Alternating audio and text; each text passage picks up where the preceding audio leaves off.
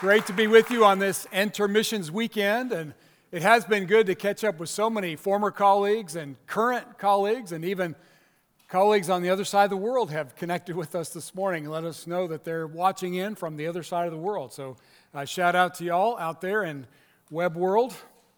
If you have your Bibles, uh, open them to 1 Timothy chapter 2. 1 Timothy chapter 2, and we'll be looking at the first seven verses this morning. I was given a question for this weekend, and the question I'm to answer is why missions? Why missions in the 21st century? Why continue to send cross cultural workers to the ends of the earth? Uh, after all, there is a World Wide Web that can reach every nation. Uh, there are churches in every country, right? Well, it turns out that the Great Wall of China is now the Great Web Blocker of China and they're trying to keep out any outside influence from reaching their people. In the Maldives, they claim to be 100% Muslim, and as far as we know, there is no Maldivian church worshiping in the Maldives today. There are challenges of getting this good news to the ends of the earth, but if we're going to answer that question, we need to go to Scripture and see a picture. See a picture of what is to be in Revelation chapter 7, verse 9.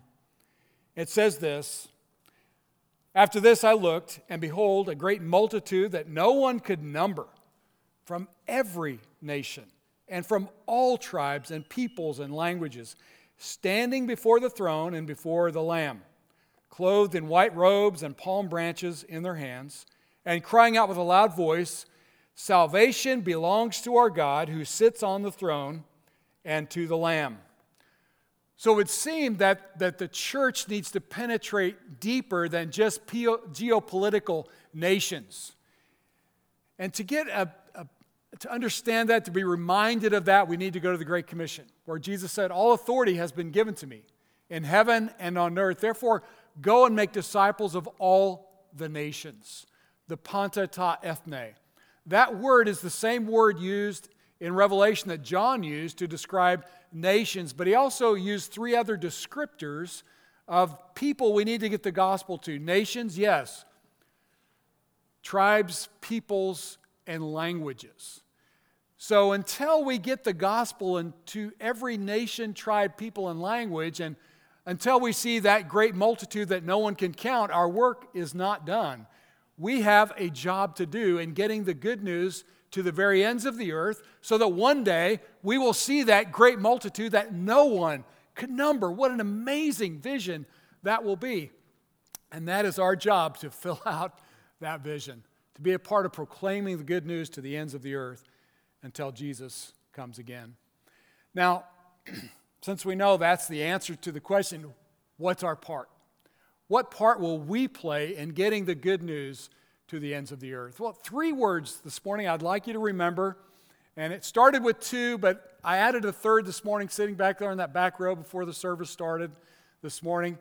So we need to be praying, proclaiming, and then patroning.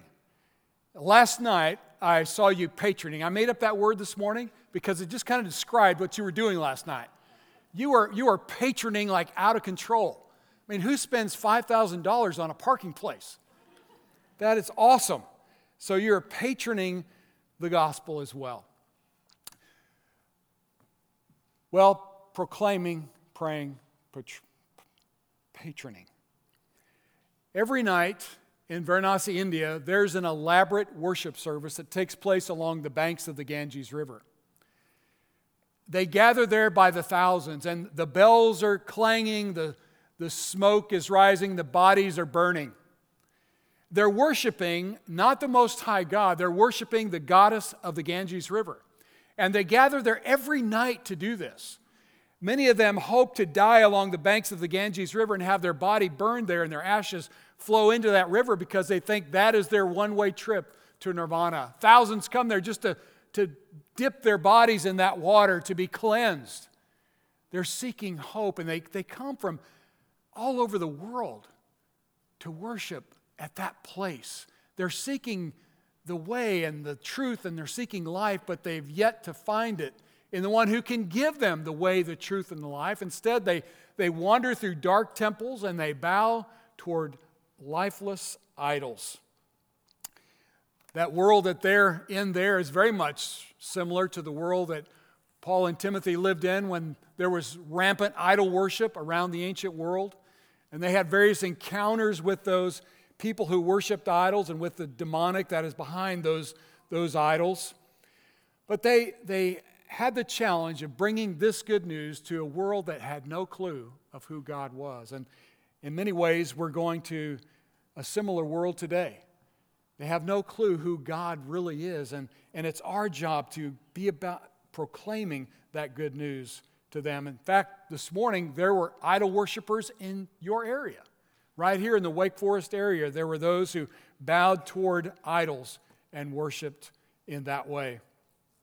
In this first letter to Timothy, Paul is exhorting young Timothy to guard the gospel, to guard the truth, to proclaim the truth, to fight for the truth of the gospel. And then he begins to lay out a practical way to put that into practice. So the first thing he talks about is here in verse 2, uh, chapter 2, verses 1 through 7.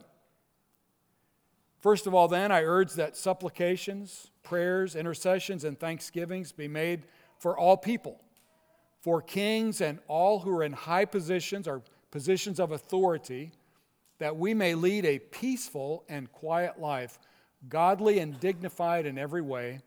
This is good, and it is pleasing in the sight of God our Savior, who desires all people to be saved and come to the knowledge of the truth.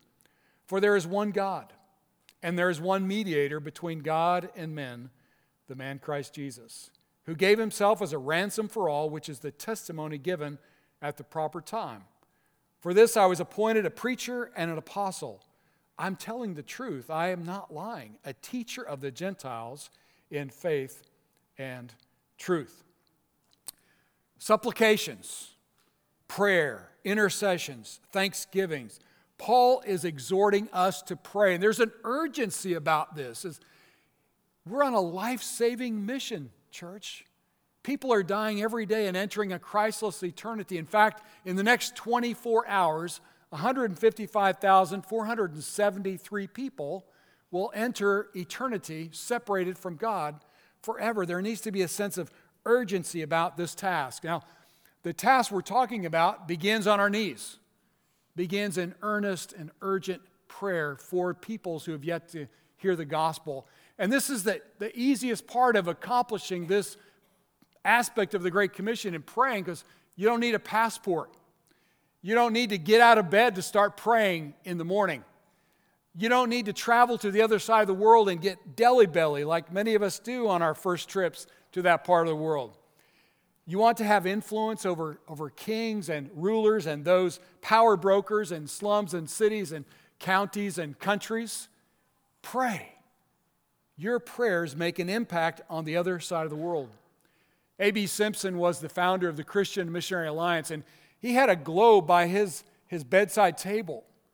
And in the morning, he would fall on his knees and grab that globe, and he would begin weeping and praying over the nations that they would have an opportunity to hear the good news of Christ. Now, we may not have a, a globe by our bedside table anymore, but we have these. And on an app called IMB Pray, you can pray around the world before you get out of bed. IMB Pray, pray, you pray through all nine affinities that we have around the world, all nine regions of the world, specific prayer requests every morning. They're brand new for you to begin to pray for all peoples. Paul is saying, pray for a variety of peoples. Uh, pray for the Jewish and Gentile believers and those that have yet to come to know Christ in Ephesus. Pray for those Jews and Gentiles to come to know him. There were Gnostic heretics in those days who were sort of the religious elite that said, no, no, only the religious elite are the ones that will enter. But he's saying, no, we need to pray for all peoples, for all to come to know him. So we pray for a variety of peoples. Now, how can we begin to add some variety to our prayer lives? Well, I've got a challenge for you in the morning. When you go into your closet, you get your shirt, your blouse, look at see where it was made. If it was made in Peru, made in Vietnam, uh, made in China, and then begin to pray right there. Pray for Peruvians to come to faith in Christ. Pray for Vietnamese to come to faith in Christ. Pray for the Chinese to come to faith in Christ. Pray for people from different socioeconomic backgrounds. Uh, pray for wealthy people, patrons. Last night you were patroning quite well as you gave generously to the mission of God, reaching the nations with the gospel. Pray for those who are poor. 49% of the world's poor live in South Asia, and COVID has been extremely hard on hand to mouth cultures. As, as you travel around the world, you see hand to mouth cultures in the little uh, shops along the side of the road because they have individual packets of things. And you can go buy one little individual packet for that day because you have enough money to survive that day. When the world locked down, those people had nothing. They were desperate. And so, through our partnership with Send Relief, we've uh, given out $3 million of food and medical supplies around the world during COVID. And we've been able to give help and hope, the hope of the gospel, along with that as we've been out sharing the good news. Recently, one of our national partners was in a Muslim part of, the, of, of South Asia, and he was sharing with Muslims who had nothing. They had no food. And he learned to share his testimony in the gospel, and 18 Muslims came to faith in Christ in the last few months in one particular area of South Asia and been baptized already combining help and hope, getting the good news to the nations among the poor when they're so open to hearing the gospel. But another partner was out in a slum area and he saw a door slightly ajar and he pushed it open, an entire family had taken their lives. They lost hope. They had no help. As Carl Henry so aptly put it, the gospel is only good news if it gets there on time. We're praying it gets there on time, and it takes an urgency to get the gospel to people in darkness on time. Pray for people from different religious backgrounds. And I, as I've already shown, there are lots of people from different religious backgrounds, even in your area. There are Buddhists and Jains and Sikhs and Muslims and uh, Hindus living all around us in our world today. And we, we have opportunity to reach people who have come among us from the other side of the world. Again, you don't have to go to the other side of the world to reach these nations. But in many places, it takes an outsider to get a spark going among a people. But when they become believers from those backgrounds, they become some of the best evangelists among their own people in sharing the good news of Christ. And so we go as missionaries to get that spark going to give people an opportunity to hear. We also go to model how to do that because many believers live in fear of doing that with people from other religious backgrounds. And so it sometimes takes courage and modeling to be able to help others to, to begin to do that as well. And then we pray for people from different ethnicities, the, the Panta Ta Ethne in, in the Great Commission, all the peoples. The Japanese, one of the biggest unreached people groups in the world today, numbering 123 million people. There are 40 million people spread out in that Tokyo Valley. Many of them never having an opportunity to hear the gospel. And in Bangladesh, their people groups number 150 million plus in population. They're, they're located in an area the size of Iowa, which has 3 million people population. That's a lot of people in a small area. Many of them having never heard the gospel yet. And in Turkey, 70 million Turks, 99% Muslim, with a government that's growing more and more hostile to the good news of Christ. Is there variety in your prayers? We ought to be praying for those that would be before that throne one day from every nation, tribe, people, and language. So add variety to your prayer life. Pray for the powerful. Paul says here, he exhorts, exhorts, exhorts us to pray for kings and those who are in high positions or positions of authority. That means to have preeminence, to be held above, to have superiority. Our prayers ought to be focused on those powerful people. Now, Paul is writing under the, the reign of the crazed Emperor Nero. There weren't a lot of Christians in government in those days. And he's saying, pray for these people in positions of authority, that the gospel may have an opportunity to flourish. When Prime Minister Modi took over the country several years ago, he unleashed a reign of persecution against the church, and pastors have been arrested and incarcerated and beaten, and some even to death. In India, in the Gujarat state of, uh, uh, in Gujarat, they have idols set up to worship him in some of the temples there. Now, what do we pray for? Paul, Paul doesn't say, Lord, blast Nero into oblivion. No, he says, pray in such a way that we may lead a, a, a peaceful and quiet life, godly and dignified in every way. Now, how does that happen? Well, leaders of countries can provide an umbrella so that the gospel can flourish and flow among their people. We know that during the Pax Romana, the gospel did have an opportunity to, to flow down those highways and byways, the infrastructure that had been set up. And there were obviously times of persecution, but times of peace as well, where the gospel flowed among, among the people. So pray that there would be an umbrella of peace. The Sri Lankan people fought each other in a civil war for three decades. And when peace broke out in that, on that island nation, our team there began to travel all over. They couldn't even go up to the north previously, it was too dangerous. And they began a strategy called Operation Andrew, where they started praying for the peoples of districts. In one particular district, Wesley had a strategy to pray for every person to pray for 10 lost people during that six month period leading up to an evangelistic outreach. And so they took the names of the people and they plastered them around the wall of the church, and they prayed every week for those people. They began to see some people come to faith even before the evangelist uh, came from Georgia to have that evangelistic strategy. But when they came, they saw the Lord do amazing work. In one week, 375 people came to faith in Christ in that district. The church that Wesley was a part of, the Poldua Church, saw 90 new believers come to faith in Christ.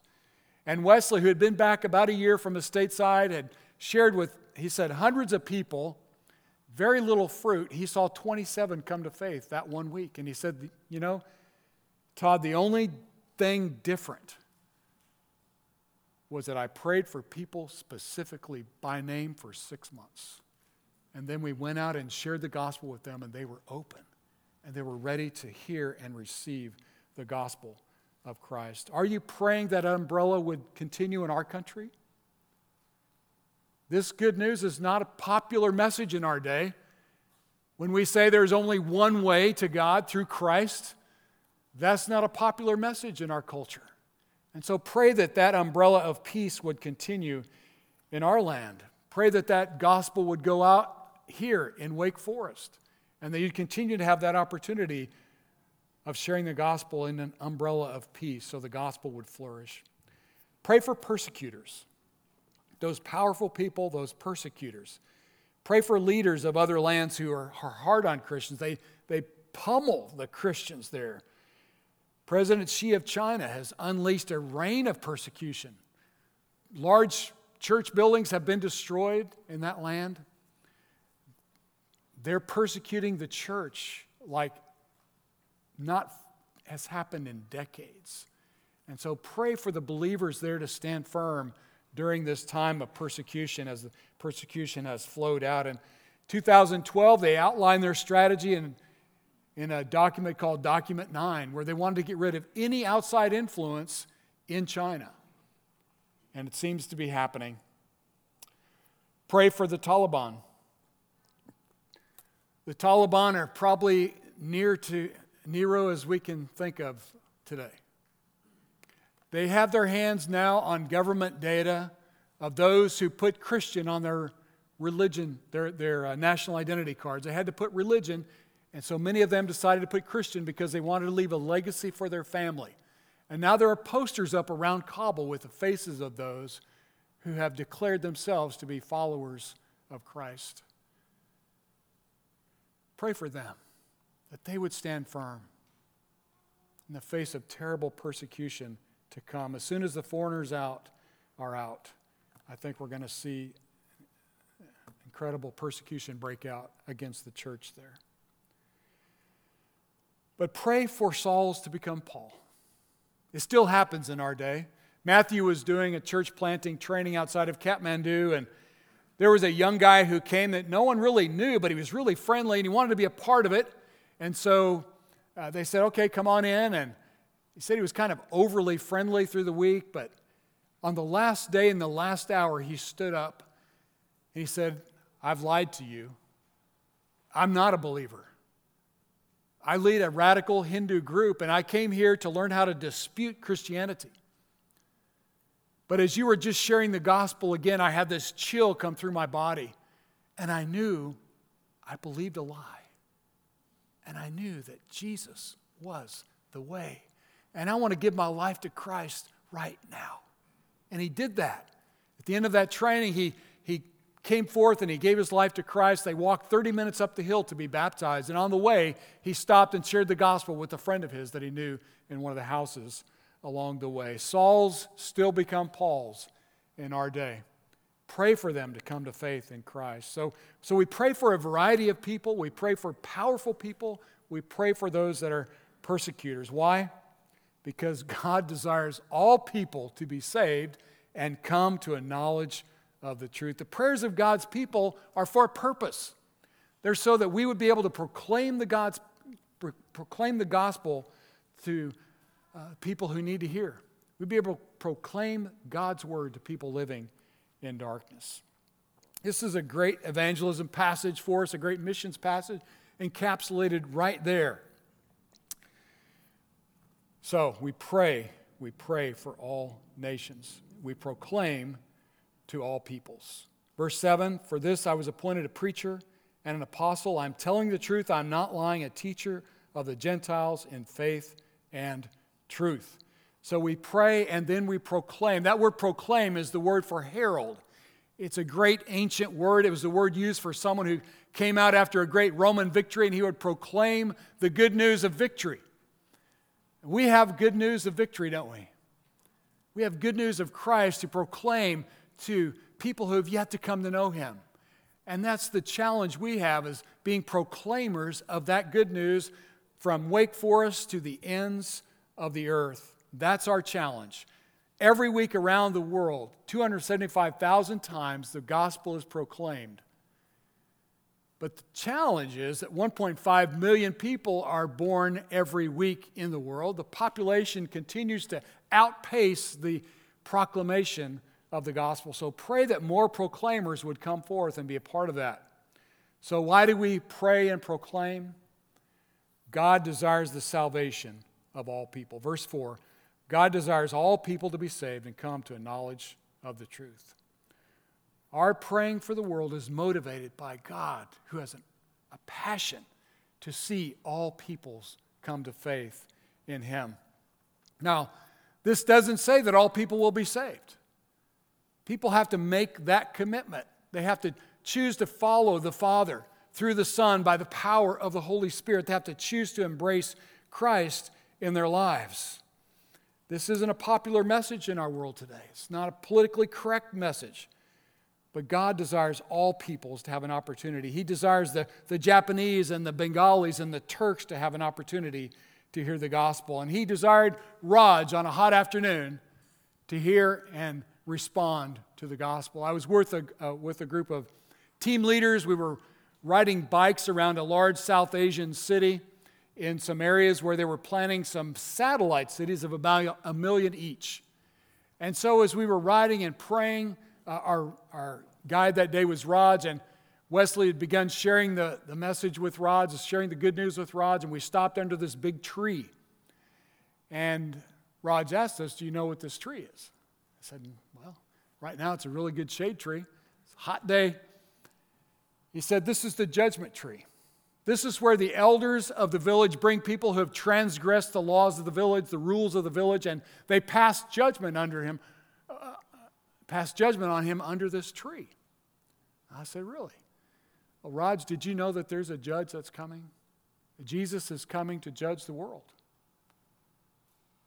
I shared my testimony with Raj that afternoon and shared the gospel with him again, following up with what Wesley had shared with them. And he was tracking right along, which was sort of unusual. And I asked him, Raj, do you understand this? He said, Yes, I do. I said, Raj, would you like to accept Christ right now? He said, Yes, I would. Then I asked him another question. I said, Raj, are you willing to put away all of your idols? Because I knew in his home there was a little idol shelf and there were idols there, and every morning his family would, would make offerings to those idols. I said, Raj, you, you can't be a part of that anymore. You can't give offerings to other idols and worship Jesus. And he said, I understand that. I'm ready to, to follow Christ. And so we knelt under the judgment tree that day, and Raj gave his life to Christ. Why do we pray and proclaim? Because Christ delivers one way home for all nations. Verse 5 For there is one God, and there is one mediator between God and men, the man Christ Jesus there's one God. That seems like such a simple statement, but in some parts of the world, that's a radical statement. There is one God. Monotheism drives our mission. In Isaiah 45, Isaiah wrote, And there's no other God besides me, a righteous God and a Savior. There is none except me. Turn to me and be saved, all the ends of the earth, for I am God and there is no other. There's not another God for other people.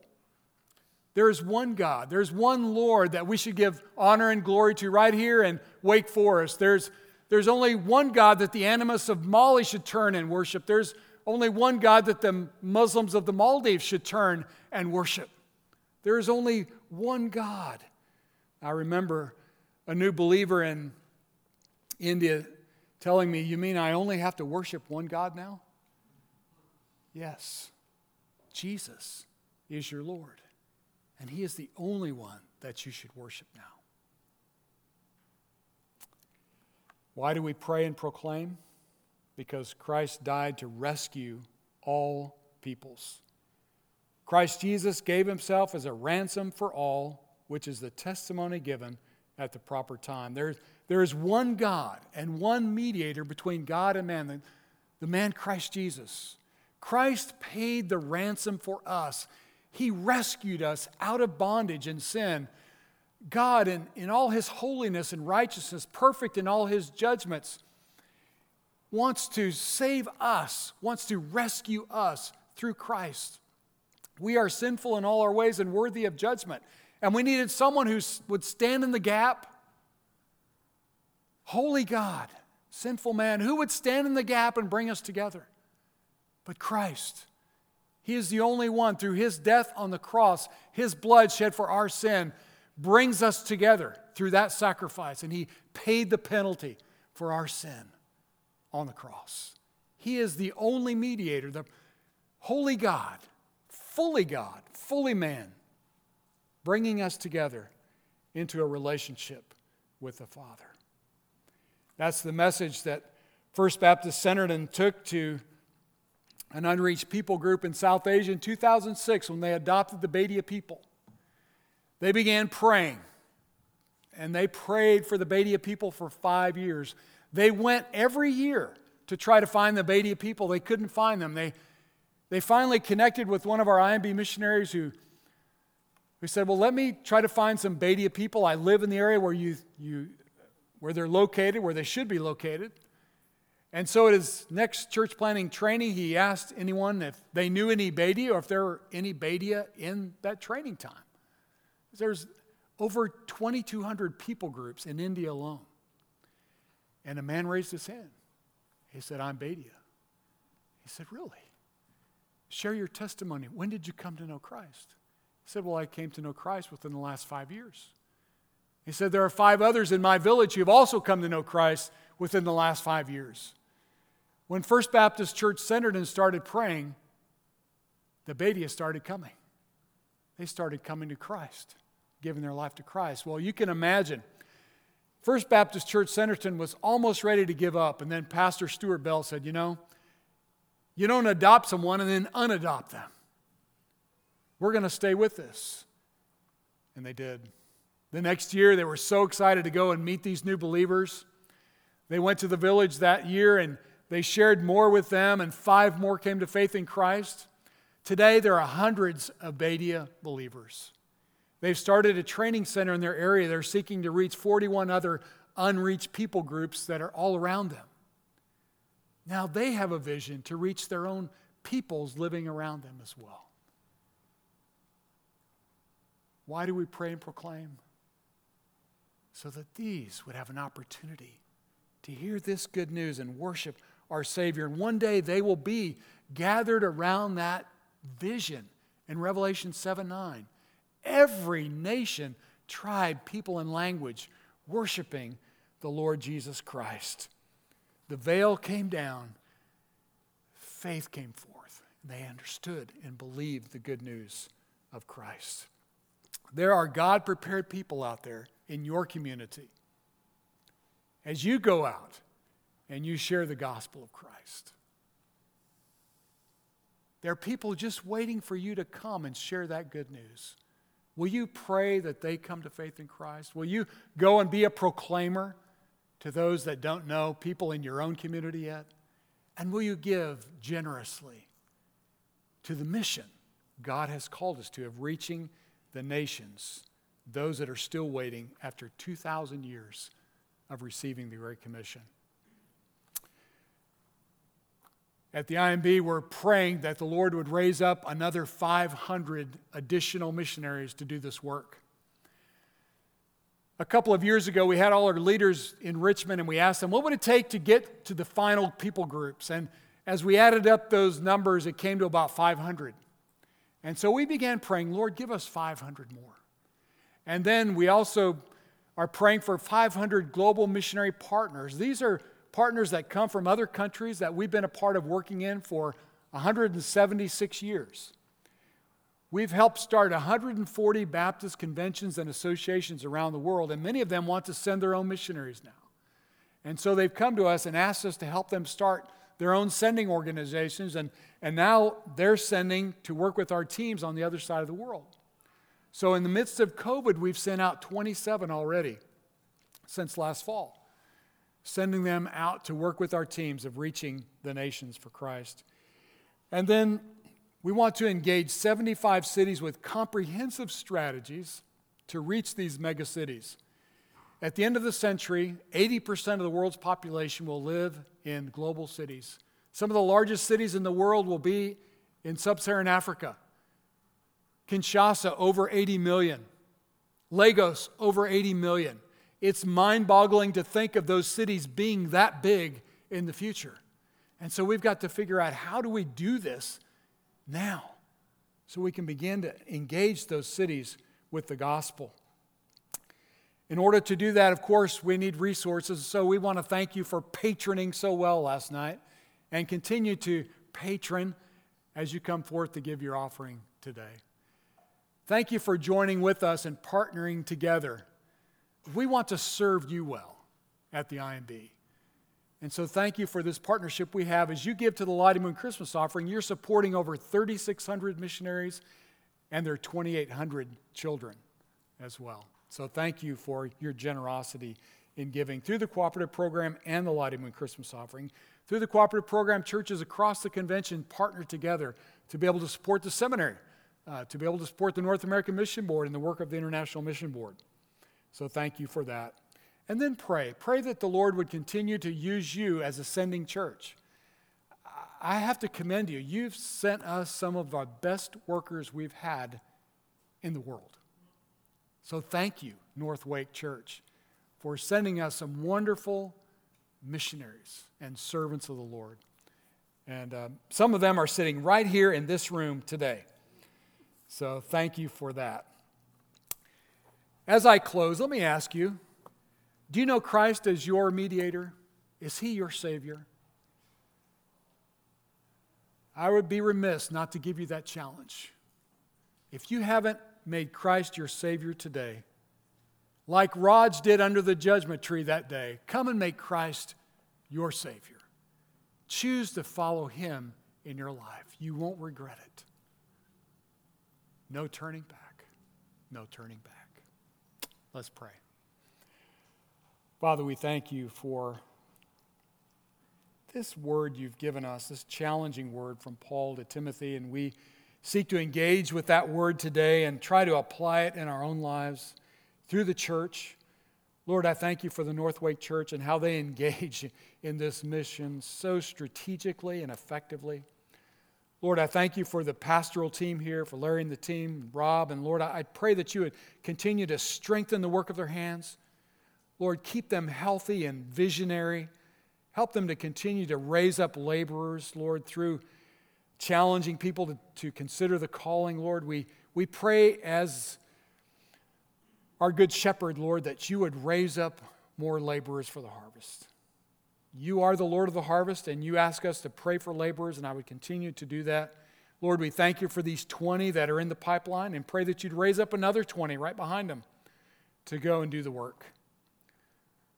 Lord, we pray that you would help us to be light and salt right here in our community and even to the ends of the earth. For it's in Christ's name we pray.